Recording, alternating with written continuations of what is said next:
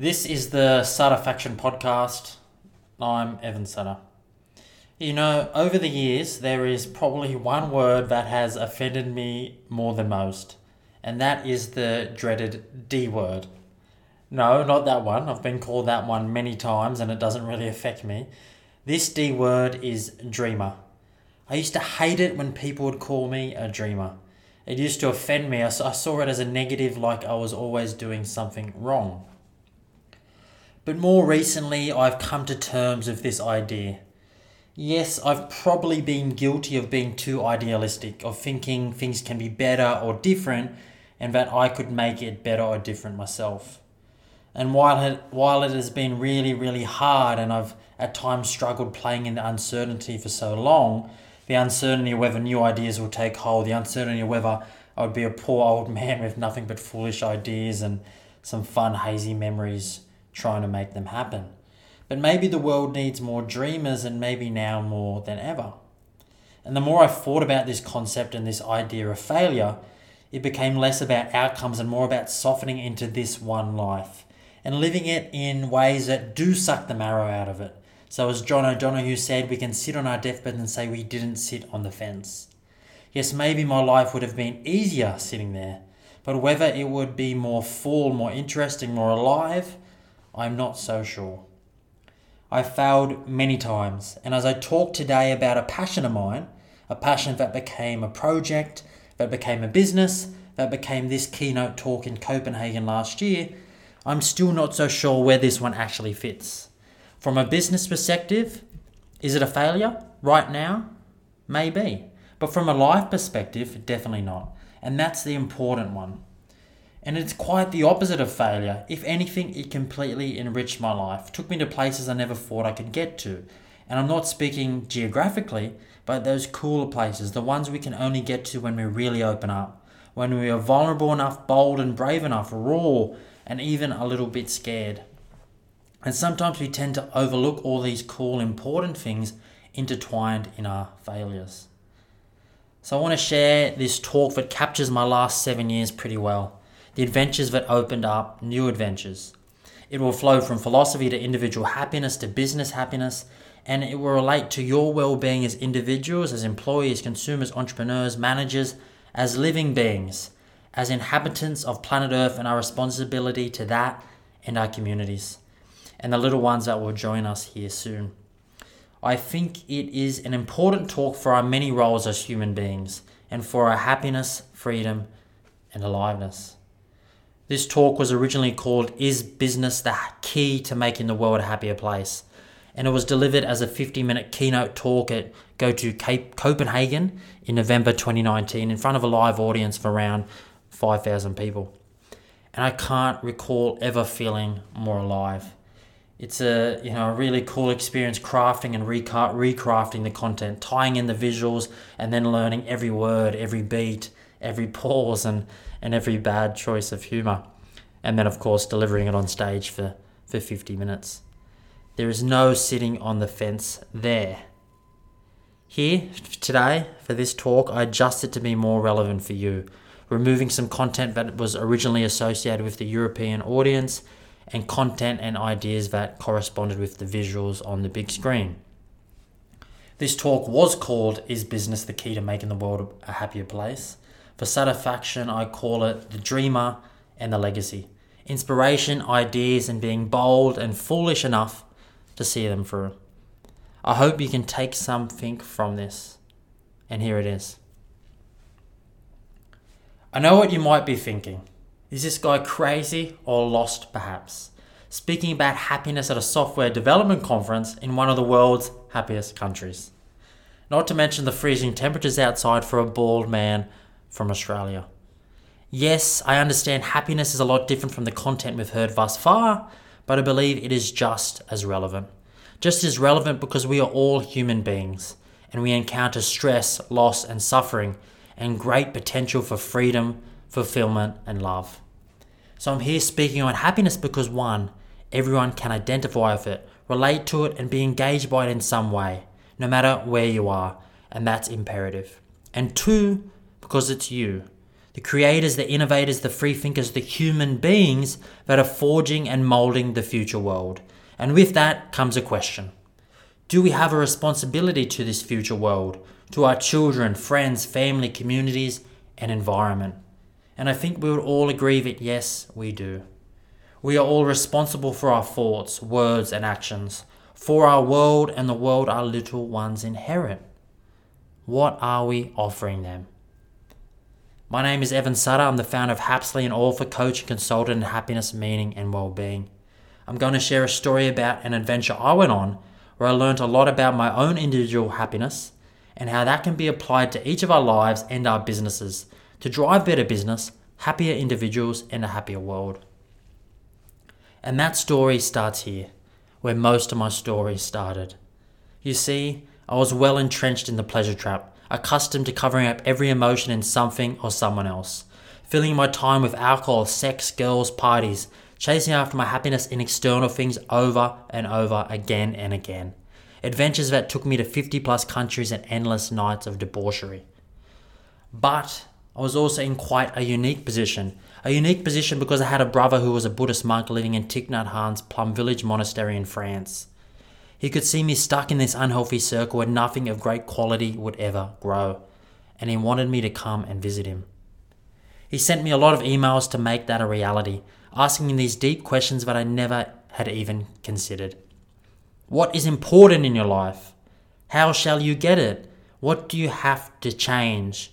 Are you really happy with this life as it is? Some pretty good questions that we, we could all benefit from reflecting on. What a lucky younger brother, right? Not what I was thinking at the time. The emails continued and then came his big sell. Well, sell is probably not the best choice of words considering he didn't even own a wallet. He wrote, Do you want a mature, kind, authentic woman and learn the tools to love one genuinely? He knew that if he mentioned women, I might actually go and visit him. So I made it to this fascinating place. Fascinating. That's a nice word for what I was thinking at the time. Have you ever been to a place where almost immediately your mind starts creating stories about how you're going to get the hell out of there? Well, that was me. But when listening to a talk from Thich Nhat Hanh my first week and hearing him say that the trick is not to run away from our suffering, I quickly realized that that is all I ever did. I was an escape artist, addicted to avoiding anything that felt even remotely uneasy, using sex, drugs, alcohol, even relationships and technology, so I never had to feel. And have you ever heard a song where each word resonates with you so strongly you think it was written for you? Well, that happened. And it wasn't a top 100 hit song, but instead a song sung by an elder Vietnamese monk. Translated in English to, Hey you, why are you running around in circles. I was a runner, maybe because I thought that life was about always feeling good. But is it? Is life about always being happy? I've come to think that maybe it is more about having a full life, being fully alive. And with that, it is inevitable that we will suffer. Thich Nhat Hanh would talk about this no mud, no lotus, how the beautiful lotus flower would only grow from mud. So it's not about never suffering and avoiding it at all costs. What's more important is having the skills and tools to still function and grow when we do. And what tools had I cultivated that would actually make my life better, happier, and freer? Zero. Zero. Maybe it's because I had made exploration and travel purely an external thing. But true exploration should always change us here, in the heart and the head. Like Proust said, the true voyage of discovery consists not in seeking new landscapes, but in having new eyes exploration doesn't have to involve always moving and doing. We can explore ourselves every single day and learn countless new lessons. But if we just distract ourselves again and again so we never have to answer any real questions, we will never get to any good ones either. How many times have you heard in movies, on TV, from friends, even at school, you have to find yourself? Find yourself? What does that even mean? I don't think we find ourselves, I think we create ourselves. As a society, as individuals, innovators, entrepreneurs, developers, as human beings, we flourish if we can remain curious and courageous. When we can learn to sit with ourselves, bored, uncomfortable, and not run away, we learn so much about ourselves. We connect with our values, our strengths, and weaknesses. We really examine our lives and we become less a product of our environment and instead we start creating it. Thoreau said, We cannot dream ourselves into character, we must hammer and forge one. But there is not much hammering and forging in the pursuit of only pleasant things, if you just answer every craving and desire that comes knocking. Maybe this is why we learn mindfulness and meditation. As Thich Nhat Hanh says, so we can be good gardeners. So we can develop the capacity to see which seeds we need to water, sow, or shine light on. Stopping to learn how to cultivate what's important and learning not to shine light on the things we don't want to grow. Leaving the bad seeds of anger, fear, anxiety, craving, and cultivating only our good qualities. Three months living in this rundown hut with my monk brother was the biggest adventure I've ever been on and I had traveled a lot before this, I just never explored what really matters. And you don't have to wait until your monk brother sends you 100 emails to inspire a quarter a midlife crisis. You don't even have to buy a motorbike or get a tattoo. You just have to ask yourself, wherever you are in life, what am I doing and why? I guess I spent the past seven years of my life learning to do just that, to exploring the topics of happiness, meaning, and well being and creating a world I'm proud to leave my grandchildren with. I wrote a book, Solitude How Doing Nothing Can Change the World, and from there I organically started doing talks at schools and businesses. This led to running a range of workshops and events like soft sand walking meditations on Australia's famous Bondi Beach to teach people the skills to live their best, most vibrant lives. I worked on an environmental campaign to ban single use plastic. I even got my eight year old nephew involved and I found that when we teach young people to care about more than themselves in a light and playful way, their lives become enriched with joy and meaning. I started an engaging education initiative in Bogota, Colombia, where children illustrated my children's stories to learn English in a fun and dynamic way, to help encourage lifelong learning and help break the cycle of poverty. I also got involved in a social enterprise in a favela in Brazil, to teach them the skills in entrepreneurship and mindfulness and create alternative pathways to the drug and crime scene there. It was these three things in particular that made me realize that maybe we can make bigger change than just teaching people the art of happiness, and I saw business at the center of that change. Because where we spend our time and money shapes the world. Spend it as consumers, employees, investors, suppliers, in our many roles as human beings, with businesses and people doing great things through their corporate responsibility, employee well-being programs, community engagement, and give back initiatives, and we spread happiness far and wide. We give an opportunity to people like the kids in Colombia who typically leave school at age 14 to work, work low level jobs and keep the cycle of poverty turning, who might never get the chance to enjoy true happiness on their own, not without these offerings from business, which plays a central role in improving the quality of life and happiness for billions of people. And like no other time in history, can have a huge impact on people living in almost any part of the globe like Annalisa, who started her first business in Pedreira Prado Lopes, this favela in Brazil, with the support of many social enterprises, who, without good governance and opportunities for decent work, command over material resources, social trust, things we've identified as crucial to our individual happiness, it wouldn't matter if she read all the happiness self help books in the world, because her chances of true happiness would always be limited. But now, her desserts serve as a reminder of what business can do to reshape people's lives and entire communities. As I worked on these projects, it became very clear the important role business could play in driving positive change in one of, if not the most efficient and effective ways, with tremendous reach. So, we wanted to create an initiative that made it easier to make business better and happier, which could possibly make us all a little happier. An initiative that measures businesses on their happiness output and creates a framework for a happy, flourishing business. We identify the happiest and unhappiest countries using things like income, freedom, government trust, life expectancy, social support, and generosity. But what if we did that for our businesses that can have more of a direct impact on our everyday choices and thus our happiness? A tool to better guide corporate responsibility, sustainability, and well being, and pinpoint areas for an integrated and holistic workplace happiness, and make it easier for all of us as consumers, employees, investors, founders, managers, as humans to make better choices that spread happiness further and wider. The amazing work done by businesses around the world is limited if no one knows about them and it doesn't affect how we spend our time and money. And vice versa, our great choices every day are limited if others' choices aren't great and aren't great on a much grander scale. So, really, it needs to be engaging. And could happiness, as we can all identify with it everywhere, be a better way to engage more people to care for the environment, our communities, our fellow humans, while cultivating better business and a happier world? Just like my brother got me to the monastery with the promise of women, not meditation, we need to engage first, then shift behaviors. And to be effective, it really needs to connect the top down and the bottom up. There is no CSR without consumers playing their part, and too often we see purely a top down approach without it having an impact where it really counts. CSR initiatives from business can sometimes appear too corporate, so they fail to connect with everyday people.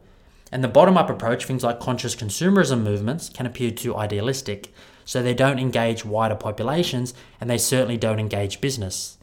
Solution? Happiness, perhaps. But this is the same challenge for using happiness, right? So, how do we define happiness, measure it, and use it as a tool that could make this important change? What is a happy business, and how can a business and each of us actually generate happiness? And maybe this is what this is all about in a nutshell. How can each of us generate happiness every day to live really good lives while we are alive? To do this, we looked at policies and practices from many governments, the gross national happiness of Bhutan and other countries like Denmark, to see how they thrive in togetherness and social trust, empowerment and common responsibility, things directly related to thriving in business and as individuals. We looked at Australia, Canada, Hong Kong, and the work on positivity by the UAE. The Happiness Research Institution and Martin Seligman's work on well-being, in particular his PERMA model, and leading businesses like Patagonia and Blackmores all helped shape our understanding. So, we put an emphasis on clearly defining how businesses and each of us generate happiness. When defining happiness for a business, it needs to be first thought from an individual perspective and thereafter from a business perspective. It means when you have set the outline of one's happiness, my happiness, your happiness, you can look for how a business could influence this outline. So let's take a look at the individual perspective. An individual can split their daily life into three general parts work, leisure, and the time to fulfill his own needs as a human sleep, eat, etc. The complexity in defining happiness is to derive it from these different timelines and see within these three parts of a day work, leisure, needs where a business can influence one's happiness. The Happiness Research Institute defines happiness as three dimensions of well being. One, the cognitive dimension, overall life satisfaction terms of attention span, memory, learning, patterns of thinking. Two, the affective dimension, positive and negative emotions experienced on a daily basis, relating to mood, feelings, etc. And three, the eudaimonic dimension, purpose and meaning in one's life as Aristotle said, achieved through self actualization and having meaningful purpose. Of course, only obtainable after the basic needs are met. Think Maslow's hierarchy of needs esteem, belongingness, love, safety, physical survival. It is here we distinguish the different timelines. A short term hedonic happiness, where people strive to get as many positive emotions as possible and avoid negative ones, and a long term eudaimonic happiness based on a search for purpose and meaning in one's life. This is not either or, we are both hedonists and eudaimonists. Our uniqueness lies in the proportion of these two within ourselves. My proportion prior to the monastery was largely skewed in favour of short term hedonic side, and that side is not all bad. We need regular positive emotions to be happy. It just comes back to our why and our intention. Remember, the trick is not to run away from our suffering. So, what factors in our daily life are essential to our happiness? In order to achieve happiness, an individual needs these things decent work, working conditions, health, wage, and benefits. And this is the reason why we continue to see countries like Denmark, Finland, and the Netherlands at the top of the happiest countries, and the US much further down. Two, command over material resources, economic power in our consumption. Three, personal freedom of actions, the ability to develop ourselves personally and professionally.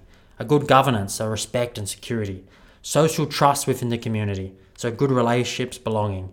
Thich Nhat Hanh says, without community, we can't achieve much. And this is a huge part of Danish Hygge togetherness, common responsibility, community spirit, empowerment, harmonious shared experiences. And it is with trust and communication that dialogue, uh, dialogue opens and we flourish as individuals, businesses, and even in relationships from country to country. Six, we need to cultivate mindfulness and virtue. So, improving mental health, behavior showing moral standards. Seven, regular positive motions in the day. And eight, deep meaning and purpose. We need to be useful and recognized. And when you throw in some physical health, you're looking very happy. And we quickly see that we all, whoever is listening now, who can listen now, have the conditions to be very happy. So we now need to look at how a business can affect each of these elements in a holistic view of happiness. And when you've created this outline, it makes it much easier to make more effective and efficient choices. Pope Francis wrote humans need to be considered in all contexts as moral agents, members of society, agents in the economy, and parts of nature itself. So we apply this statement to businesses as well. A business is an entity that has both endogenous functioning in terms of employees' management and exogenous functioning, how and where they operate. Therefore, it makes sense that a business needs to bring happiness towards its four stakeholders ensuring the well being of its employees, making its customers happy, and acting in a responsible and benevolent way towards the environment and the community in which it operates.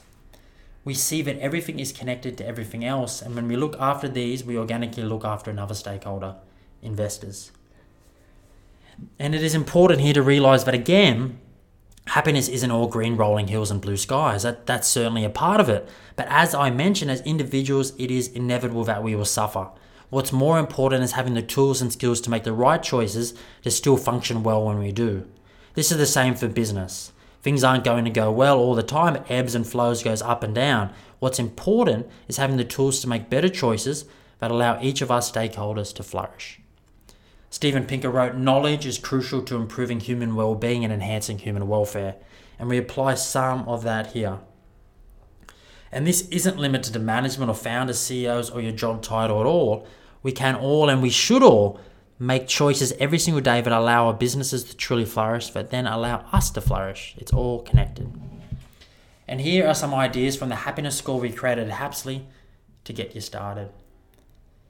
First, we look at the well being of employees, and that takes the following concerns into account. One, time use, giving a satisfying work leisure balance blend, and it includes you know, flexibility working hours, flexibility work location, and how long employees break for meals every day, etc. Time is obviously a very important component of, of our happiness, well, of our lives, and so a satisfying work life balance and things like flexibility play a crucial role especially in our busy, time precious lives, one of the greatest things we can do as a business and as individuals is look at how we spend our time. You want to be happier? First step, examine how you spend your time. Socrates said an unexamined life is not worth living. For business, examine how the people around you spend their time. Research from Robert Half and Happiness Work shows that people who feel free at work are 2.7 times more likely to be happy than those who don't.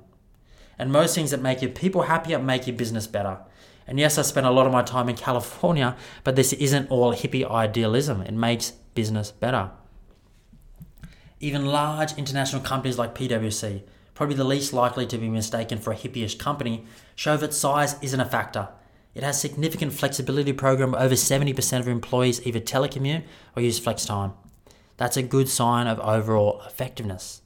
In fact, of the 50 best workplaces for flexibility, ones that offer flex time and telecommuting, 95% of employees said they would give extra to get a job done and loyalty improve, with 9 in 10 saying they would stay for a long time. It can save a company significant money. I think it's around 11k US a year. It can attract, hire, and retain top talent from anywhere in the world. Workers are happier, more productive, less stressed. They can see their kids, and employee turnover is greatly reduced. High trust culture improves performance. Other companies like Clif Bar, a popular snack in the US, show the benefits of aligning it to your company values. It is built on health and fitness, so it makes sense to provide paid time off for employees to use the gym. This just deepens the culture of health and fitness further while attracting and retaining the best talent that just deepens the culture even more. Add to this free laundry and dryer at work for personal use, even on site haircuts and auto detailing, and it just gives employees even more time, even less stress, and deepens the culture of trust, loyalty, and belongingness, all vital for our individual happiness, for business success. And when you look further along, we see that a culture that promotes a healthy work life balance leads directly to a country with high childhood satisfaction rates, and that's pretty huge. Countries like Denmark and the Netherlands are typically at the top of the world's best countries for work life balance. You have less stress living there knowing your children are satisfied, and you have ample time to help shape their lives. The ripple and connection is clear. We can directly influence children's happiness across the country and the world in our decisions as employers and employees. Looking at time use can have a huge impact on our individual happiness, the happiness of entire populations of children, children who then become adults, and the success of our businesses. So, what about implementing things like lazy days, lazy mornings, or days and mornings of mindfulness? We did this at the monastery and they were powerful. A chance for all of us to shift from doing mode to being mode. And doing mode isn't always the best way of achieving peak performance. We replace autopilot with awareness, we don't always try to sit and outthink our problems, that's difficult and stressful. We learn to reconnect mind with body, step outside the storm and noise, relax, refocus, reinvigorate, crucial for our health and well being, not to mention things like creativity, innovation, and productivity. What else do we need to take into account for holistic employee well being? Two, living standards in terms of wage and benefits. And when you look at health insurance, for example, yes, not such a big issue in countries like Denmark and why it's consistently at top of the world's happiest nations, but in the US it's a different story and it's not a happy one. 44 million Americans don't have health insurance, and another 38 million have inadequate health insurance. Just imagine the huge stress and worry that will come with not having protection to look after you, you and your family. And that stress doesn't leave you when you clock off, and it makes it near impossible to be holistically happy and if you think of Maslow's hierarchy of human needs, makes it near impossible to move further up and fulfill your esteem and self-actualization needs. That's why it is number one for making employees in the US most satisfied. And why am I talking about the US? It's not relevant, right? Well, I think it is. As Da Vinci said, we need to realize that everything connects to everything else, especially in 2020. For example, who helped pioneer in work childcare in the US? What if I told you it was a man who loved to climb mountains and ate canned cat food so he could afford to do it more often? Well, damaged canned cat food so he could do it even longer.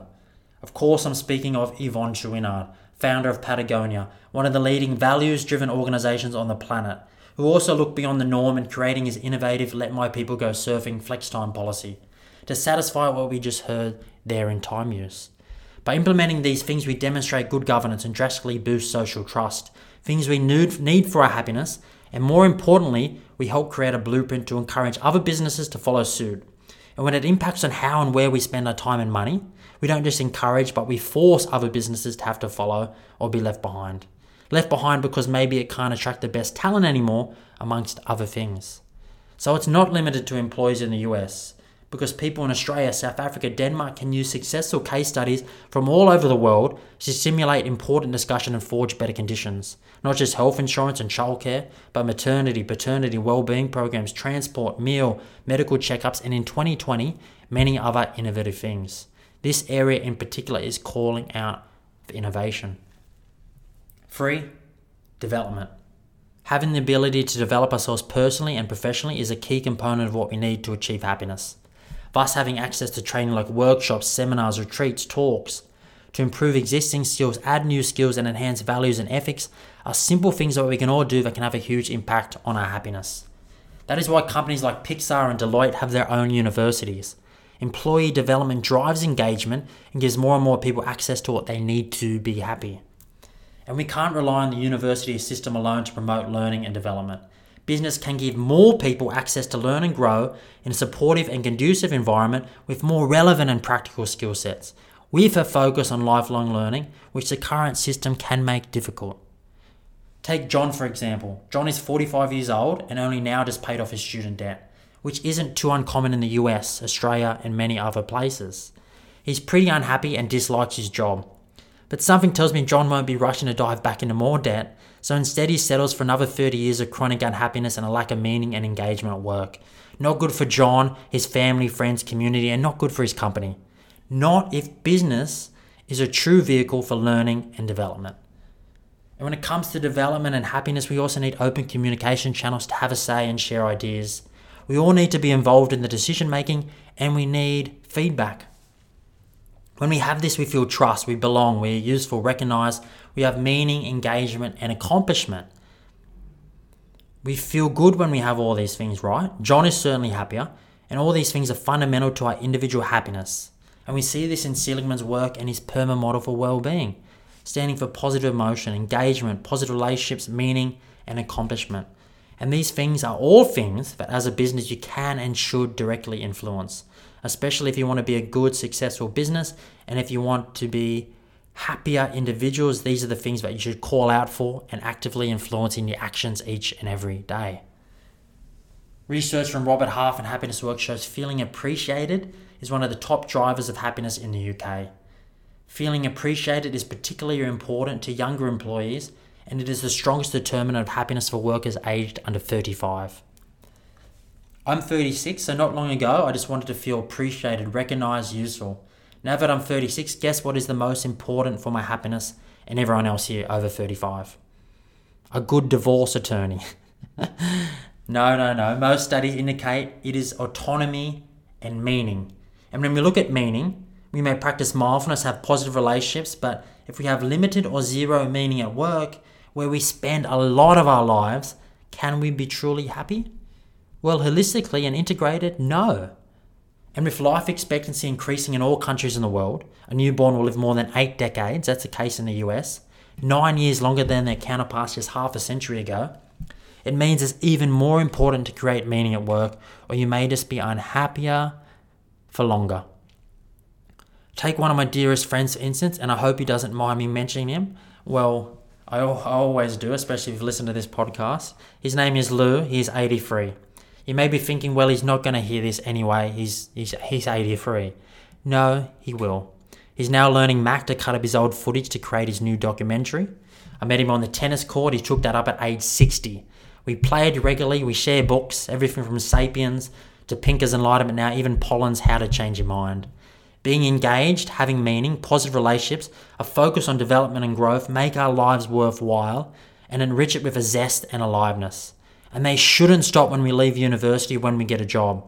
When we have people young and old with autonomy, engagement, meaning, who are free thinking and curious, this changes the world, especially in the elderly where these things tend to disappear far too often. But business can be a driver to show that these things aren't merely consigned to age groups or certain times of our lives.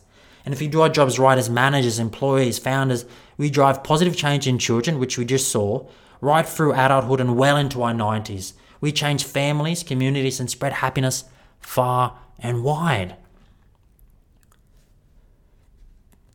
Four, workplace.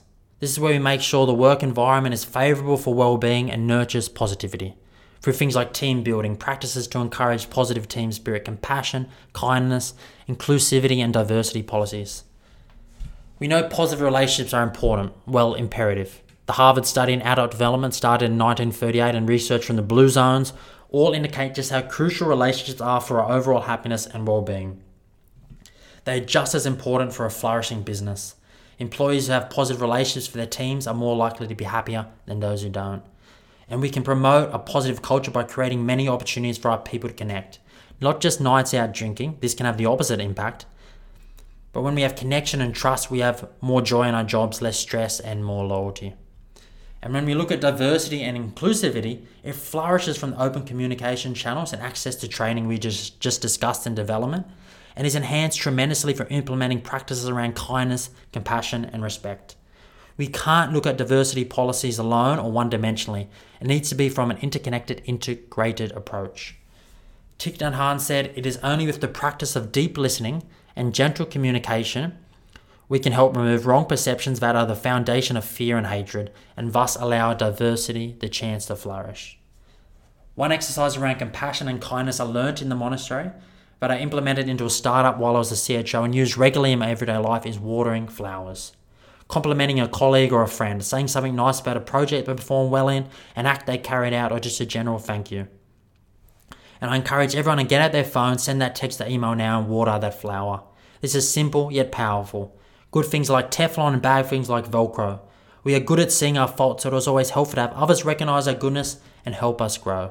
And it actually helps both parties grow, as doing an act of kindness releases our feel good chemicals and we get a little helper high, while satisfying our need for connection. We create positive emotions for appreciation and gratitude, which leads to higher functioning people and cultivates increased motivation and higher self esteem.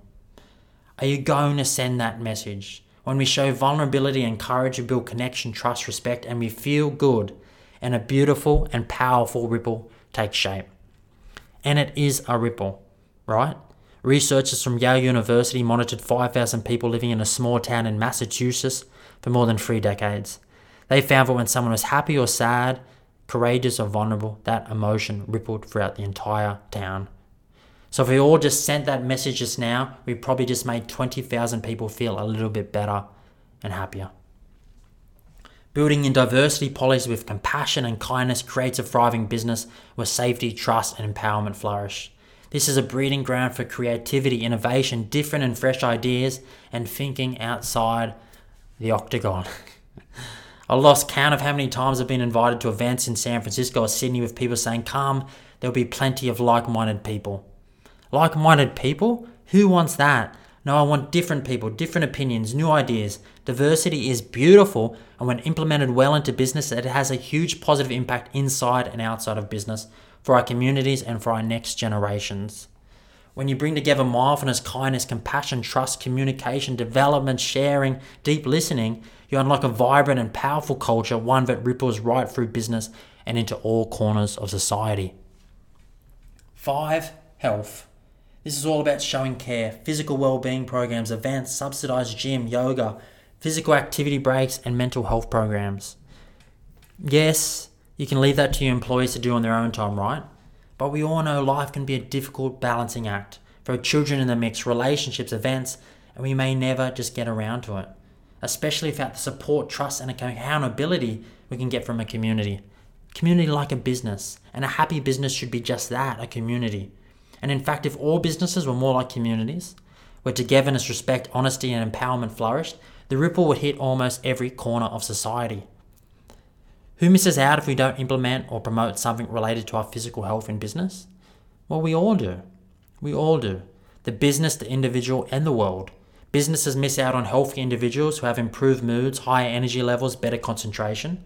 The individual misses these along with less stress, better sleep, and less illness and the business doesn't enjoy less absenteeism, improved team morale, communication, and motivation. All in all, we don't help alleviate the cost of obesity and related physical conditions. That's around 200 billion in the US alone. Just imagine that redirected elsewhere, even just a fraction. And as with physical health, having access to tailored programs to look after our mental health is imperative. And this is where I see business playing a particularly important role as it can increase the reach significantly of people getting access to the skills to improve their mental well-being, their freedom, fulfillment, and happiness. And it helps alleviate some of the biggest roadblocks to improving this area of our lives ongoing practice, accountability, and support. Business makes it easy for people of all ages and backgrounds to get access to the all important tools in a supportive and conducive environment. Otherwise, you miss a huge proportion of people who aren't downloading the latest meditation app or who struggle to carve out the time with conflicting interests. What's usually the first thing to go? A meditation practice, because it's hard and it takes time to see results. Yes, it takes time to see results. So, if our business stepping in, we could miss a complete generation used to the instant gratification that 2020 delivers. And going at it alone is even more difficult. That's why I continually hear people who have downloaded all the latest meditation apps but still don't practice. We need a supportive environment. And it doesn't have to be an exhaustive program, it can be fun. And in fact, it needs to be fun and playful for the reasons I just mentioned. Jon Kabat-Zinn, the pioneer of MBSR, says a lightness of being and playfulness are key elements to the practice of mindfulness because they are key elements of well being. When I was the CHO of a startup, I implemented simple exercises and practices tailored to the needs of the actual employees starting and ending meetings with short one minute guided meditations, gratitude and kindness exercises like the watering flowers, walking meditations like the ones I started on Bondi Beach, standing meditation, and a range of sharing techniques. When we look after the mental and emotional health of our people, we really look after the health of our business. We drive deeper connection, trust, loyalty, vulnerability, and courage, and happier, more fulfilled human beings who only help all of these good things spread even more. And I've been working on how we can all cultivate these qualities alongside gratitude, meaning, and engagement to live our best, fullest, most self actualized lives. And that's taken the shape of the Awake model and the four foundations exploration, know yourself, meaning, and presence for aliveness and happiness. We learn that exploration and curiosity doesn't have a use by date. We answer the questions in my brother's email Am I happy with this life as it is? What am I doing and why? And we answer that on a regular basis. We connect to ourselves on a deeper level than we are accustomed to, and we hammer and forge the character Thoreau speaks of. We imbue our lives with meaning, connection, awareness, passion, and live more aligned to our values because we actually know what they are. We bring joy to ordinary moments and to everyone around us. When we implement well-being initiatives, physical and mental, we all get to enjoy less stress, less anxiety, more awareness, focus, and concentration. And we teach the tools to shift between doing mode and being mode to reconnect mind and body and boost creativity, problem solving skills, sharpen intuition, and teach us to be more compassionate and alive. Who would you rather work with? Who would you rather work with your clients and customers? Someone who showcases these traits or the opposite? Who would you rather live with? Because this helps craft happier, healthier, better employees, but also makes us a better friend, husband, brother, and uncle. And we start cultivating that in all our relationships and it spreads further again. Without business stepping in, too many people miss out and fall through the gaps, and the ripple doesn't get a chance to take shape. Just imagine if we truly leverage all businesses to equip the majority of people with the sharpened tools to live a happier, healthier life.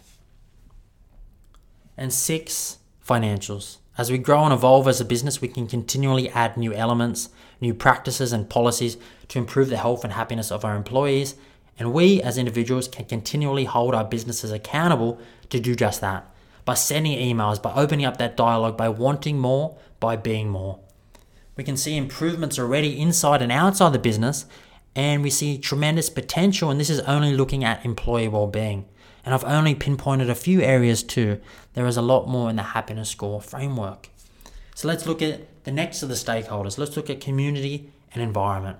A business operates benevolently in a sense that one, it has good governance, essential to bring trust, respect, and ethics. And this is fundamental for our individual happiness and from a business perspective. Do our businesses have procedures to deal with discipline, grievance, health and safety, discrimination, harassment, and bullying? Do you have a chief happiness officer or someone with direct responsibility for happiness? Someone to look after the things I've mentioned thus far and all that's to follow. We have people that look after employee well-being and people that look after sustainability. But do but but we need to look at these things holistically to make sure there are no missing gaps. It is all interconnected and looking at happiness and having a CHO can help ensure we bring all these things together to create a truly flourishing business that cares for its people its business's long term success, and the world. This deeply entrenches trust, respect, and ethics into the culture of the entire company. Two, the business shows cultural diversity and resilience regarding its community. Do you provide equal pay and conditions to all employees performing similar duties regardless of race and gender? Is there transparency in pay scales? Do you promote diversity in hiring and promotion? And again, Diversity needs to be looked at alongside all the other things I just discussed in employee well-being. Too often it is purely reactive, especially in hiring and promotion, and policies along alone in hiring won't shift deeply ingrained habits and remove wrong perceptions that are the foundations of fear and hatred. Without the mindfulness, compassion, and kindness, ongoing and long term, not just one off, and for all people, leaders included, and without these open communication channels, the same challenges will persist. When looked at together, real long term change will happen inside and outside the business. Three, the business operates in favor of its community vitality, i.e., do you screen suppliers on social, environmental, and ethical impact? Do you know the suppliers to your suppliers? Because you might pay your employees fair wages, but what if one of your suppliers doesn't? What would happen if you stopped using them? Could that encourage them and other suppliers to start caring for their employees? What would that do for the happiness of many, many human beings, their families, communities, and the world? Fairphone, an Amsterdam based startup, makes the world's fair, first fairly designed and produced smartphone. It makes sure the raw materials in the smartphone should not come from conflict areas of 80% recycled with a focus on circularity. And since the phone is assembled in China, the company also ensures that the workers receive fair wages there too. There is a big focus on improved employment practices, health and safety, and worker satisfaction. And these are big things in the heart of today's electronics industries that is rife with poor practices and terrible, terrible conditions. In doing so, Fairphone and other, other companies like it hope to engage a new customer base and make a huge positive difference for our planet and its people at the same time. A Nielsen report found that 66% of employee or of consumers are willing to spend more for goods that have a positive social and environmental impact. And this is, of course, more prevalent in millennials and in certain areas, San Francisco being one. But if we push this to other age groups and outside of these so called conscious hotspots and maybe bump it up to 80%, we will drive faster, deeper change. Because where we spend our money and time does shape the world. The challenge here is making it known how important it can be and making it easier to make these more informed decisions. At the moment, it's still too hard because who's heard of Fairphone? Right? Who buys their jackets from Patagonia? And that leads to my next point. Company has ecological and social responsibilities, i.e., do you have formal practices to minimize or eliminate your environmental impact? If you go to buy a jacket for winter, we have a choice between many brands, obviously. By choosing a company like Patagonia, we are choosing a lot more than a jacket. We are choosing a business and people that care a lot. Patagonia made the switch from damaging industrial grown cotton to 100% organically grown cotton and fully recyclable clothing. It was the first to start making jackets from recycled soda pop bottles, and even something as simple as the first business in the US to print its catalogue on recycled paper. They fix and repair all your old Patagonia gear so you only ever need one jacket, which is pretty incredible in an age of short shelf lives to encourage repeat purchases. I've had my Patagonia hat for 10 years. It got ripped, I took it in, they stitched it up. Little things count. And just like they help pioneer in work childcare, these things can soon become the norm. We stay warm and look good, and ensure the planet looks good too, and ironically doesn't get too warm. Speaking of looking good, have you heard of the stylish new shoes made from nothing new? From the company Nothing New. Made from recycled fishing nets, 100% post consumer recycled plastic, and recycled rubber. 5.6 plastic bottles are repurposed into canvas for this pair of shoes, and 160 gallons of water are saved compared to 100% cotton canvas. And other simple things like recycling water stations instead of plastic bottles, right through to green offices. Trifork, who started these GOTO conferences, has many smaller offices closer to employees' homes for a shorter commute and less stress on the employees and less stress on the environment. You also spend more time with family and have more space to think creatively. Creativity. It's a win-win, right? Where we spend our time and money shapes the world. Spend with these companies and we do make a positive difference. And for many, our choices when spending money are purely emotional. So we learn the tools I've mentioned, things like mindfulness, awareness, compassion, and we also create more conscious human beings and thus more conscious and patient consumers. And the ripple just continues further. And for me, and, and hopefully you, one old jacket that's been to 30 countries and had many adventures ripped and torn, patched up and, and repaired is far cooler than a new one each year. It has character and speaks volumes for the character of the person wearing it. Now, if you made that shift too, of what coolness really is, then we would make even more of a powerful change that ripples even further. And socially, we look at do you encourage or pay your employees to volunteer in their communities, in cultural events, charities, NFPs, and other organizations? Salesforce, for one, their employees are eligible to take up to 56 hours of paid volunteer time off per year to support their communities. It might not seem like much, but since its inception in 1999, Salesforce employees have volunteered more than 1 million hours. You know, what does this do for our communities, our people, and our world? Well, by bringing together diverse backgrounds and intergenerational mixes, we build tremendous social trust, understanding, empathy, and belonging, especially when we do it in a conscious and deliberate manner. Add volunteering as another effective tool to allow diversity to flourish. And volunteering, and of course, this is not backed by any scientific data, but it creates more compassionate, kinder, and generous people. All the people I know who give their time and energy to others in the right manner are just that kinder, happier, healthier. My mom had four sons, and on her one day off, she would take me, a three or four year old kid, to help her with her meals on wheels. And she's one of the kindest, sweetest humans I know. When we bring volunteering into our workplaces, we can help cultivate more of these people by helping others and our businesses. Okinawa, Japan, which is a blue zone, renowned for its people's health, prosperity, and longevity, counts regular cultural events where people of all ages come together as a reason for their long term happiness. You got 10 year olds mixing with 9 year olds, more respect, trust, understanding, and that can do wonders for our world. Blue zones won't just pop up in Copenhagen, San Fran, or Sydney overnight, but it's something we can use as a blueprint to foster more happiness in our businesses and our world, and it's pretty damn simple. And another idea do you provide financial support to green initiatives, cultural events, education institutes? Patagonia donates 1% of its sales, sales, not, not profits, that's over 100 million US dollars over the years to carefully chosen environmental non-profits. And that's on top of all the other things I just mentioned. And when we look at the last stakeholder, customers, a business as a provider of goods and services brings happiness as it generates positive emotions such as pleasure, entails laughs, mood boosters, stimulates creativity.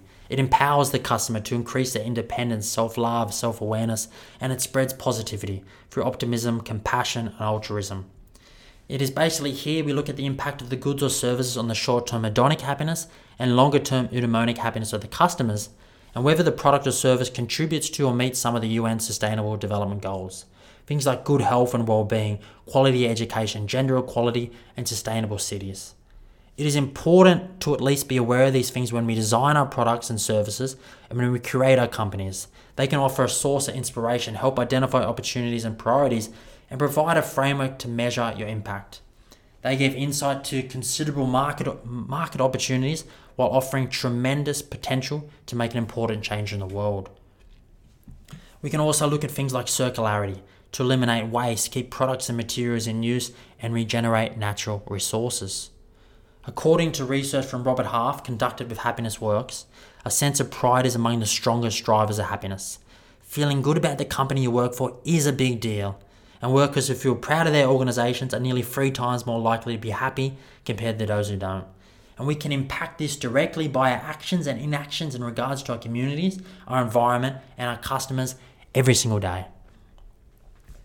All these things combined, these practices, research, definitions, form the tool, the happiness score measuring businesses on their happiness output on a scale of 0 to 100, with over 120 practices and insights. Bonus points for good practices and points deducted for bad ones, providing clear insights into specific areas we can improve and develop. Using happiness as the metric that can engage business to make simple changes to how they interact with their four stakeholders to drive even more impact in a holistic and interconnected manner and engage everyday people so they can easily identify the great businesses. When a business creates this holistic happiness, they become recognized and highlighted as a happy business, and then we can all make more conscious choices easier. Combined, they magnify the outcomes in a happy, engaging way, but then magnifies things even further. And that's when we get a chance to create truly happy cities. We're currently in talks with local government in Australia to implement this happy business initiative throughout these local areas. The businesses benefit from the insights in the happy framework, we're helping drive more spending offline in local communities and building on street presence. More important today than ever before. For local government, they benefit by hitting key environmental performance and sustainability targets and build resilience and harness innovation in retail. They feel high vacancy rates becoming more of an issue each day and better serve local communities. They create great experience, remove barriers, and support collaboration. With loyalty programs, special offers, and events, awards, networking, we create new, innovative, healthy, and sustainable ways to reach consumers and entrepreneurs to drive happier businesses, happier communities, and a happier world. And what about instead of a Yelp style review on how the bread was toasted too much, a rating on how happy did the business make you feel? First Sydney, then Copenhagen, then Detroit. Happy business, happy people, happy communities, happy city, happy world. And of course, it is no doubt challenging. On a consumer level, can we all, all afford to pay more for a jacket or for food? For many, we just need to stay warm and to eat, to eat anything. But the shift has to come from somewhere, and maybe it comes from us. People who are far more fortunate and able, and there are enough of us. And surely we realize that in 2020, the importance of voting for the people we want and need to lead our planet and its people. At least this way, we put that direction very much in our own hands every single day. Many worry that the capitalist approach to economics might not be properly serving our best collective interests. Yet a world without business seems quite unrealistic as its central human activity. The goal is not to get rid of business, but to get it to serve our long term interests better and ultimately be globally happy. The happiness ripple is real, just like the Yale study indicated, and we can choose to spread it in our many roles as human beings multiple times every single day. By where we work, shop, eat, who we hire, fire, who our suppliers are, who we invest in or take investment from, what we code and don't code, where we live and play. People of all ages and businesses of all sizes can make small choices that lead to big systemic shifts. So, don't run away from your suffering. Water flowers, lots of them. Give your time, be bold, be vulnerable, be courageous. Challenge yourself, challenge your business and its leaders. Be curious, always be curious.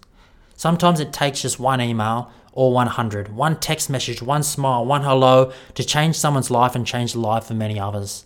Sometimes it takes courage to be uncomfortable, to not shine light on those seeds we don't want to grow, and the same courage to water and sow the seeds that are important.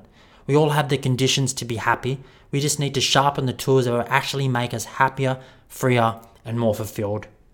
We are all responsible for our thoughts, words, and actions, for our choices. For our world and the world our little ones inherit. What are we offering them? Thank you. My name's Evan Sutter. You can find out more at evan at hapsley.com or by jumping on at evansutter.com. I hope you enjoyed. I'll see you soon.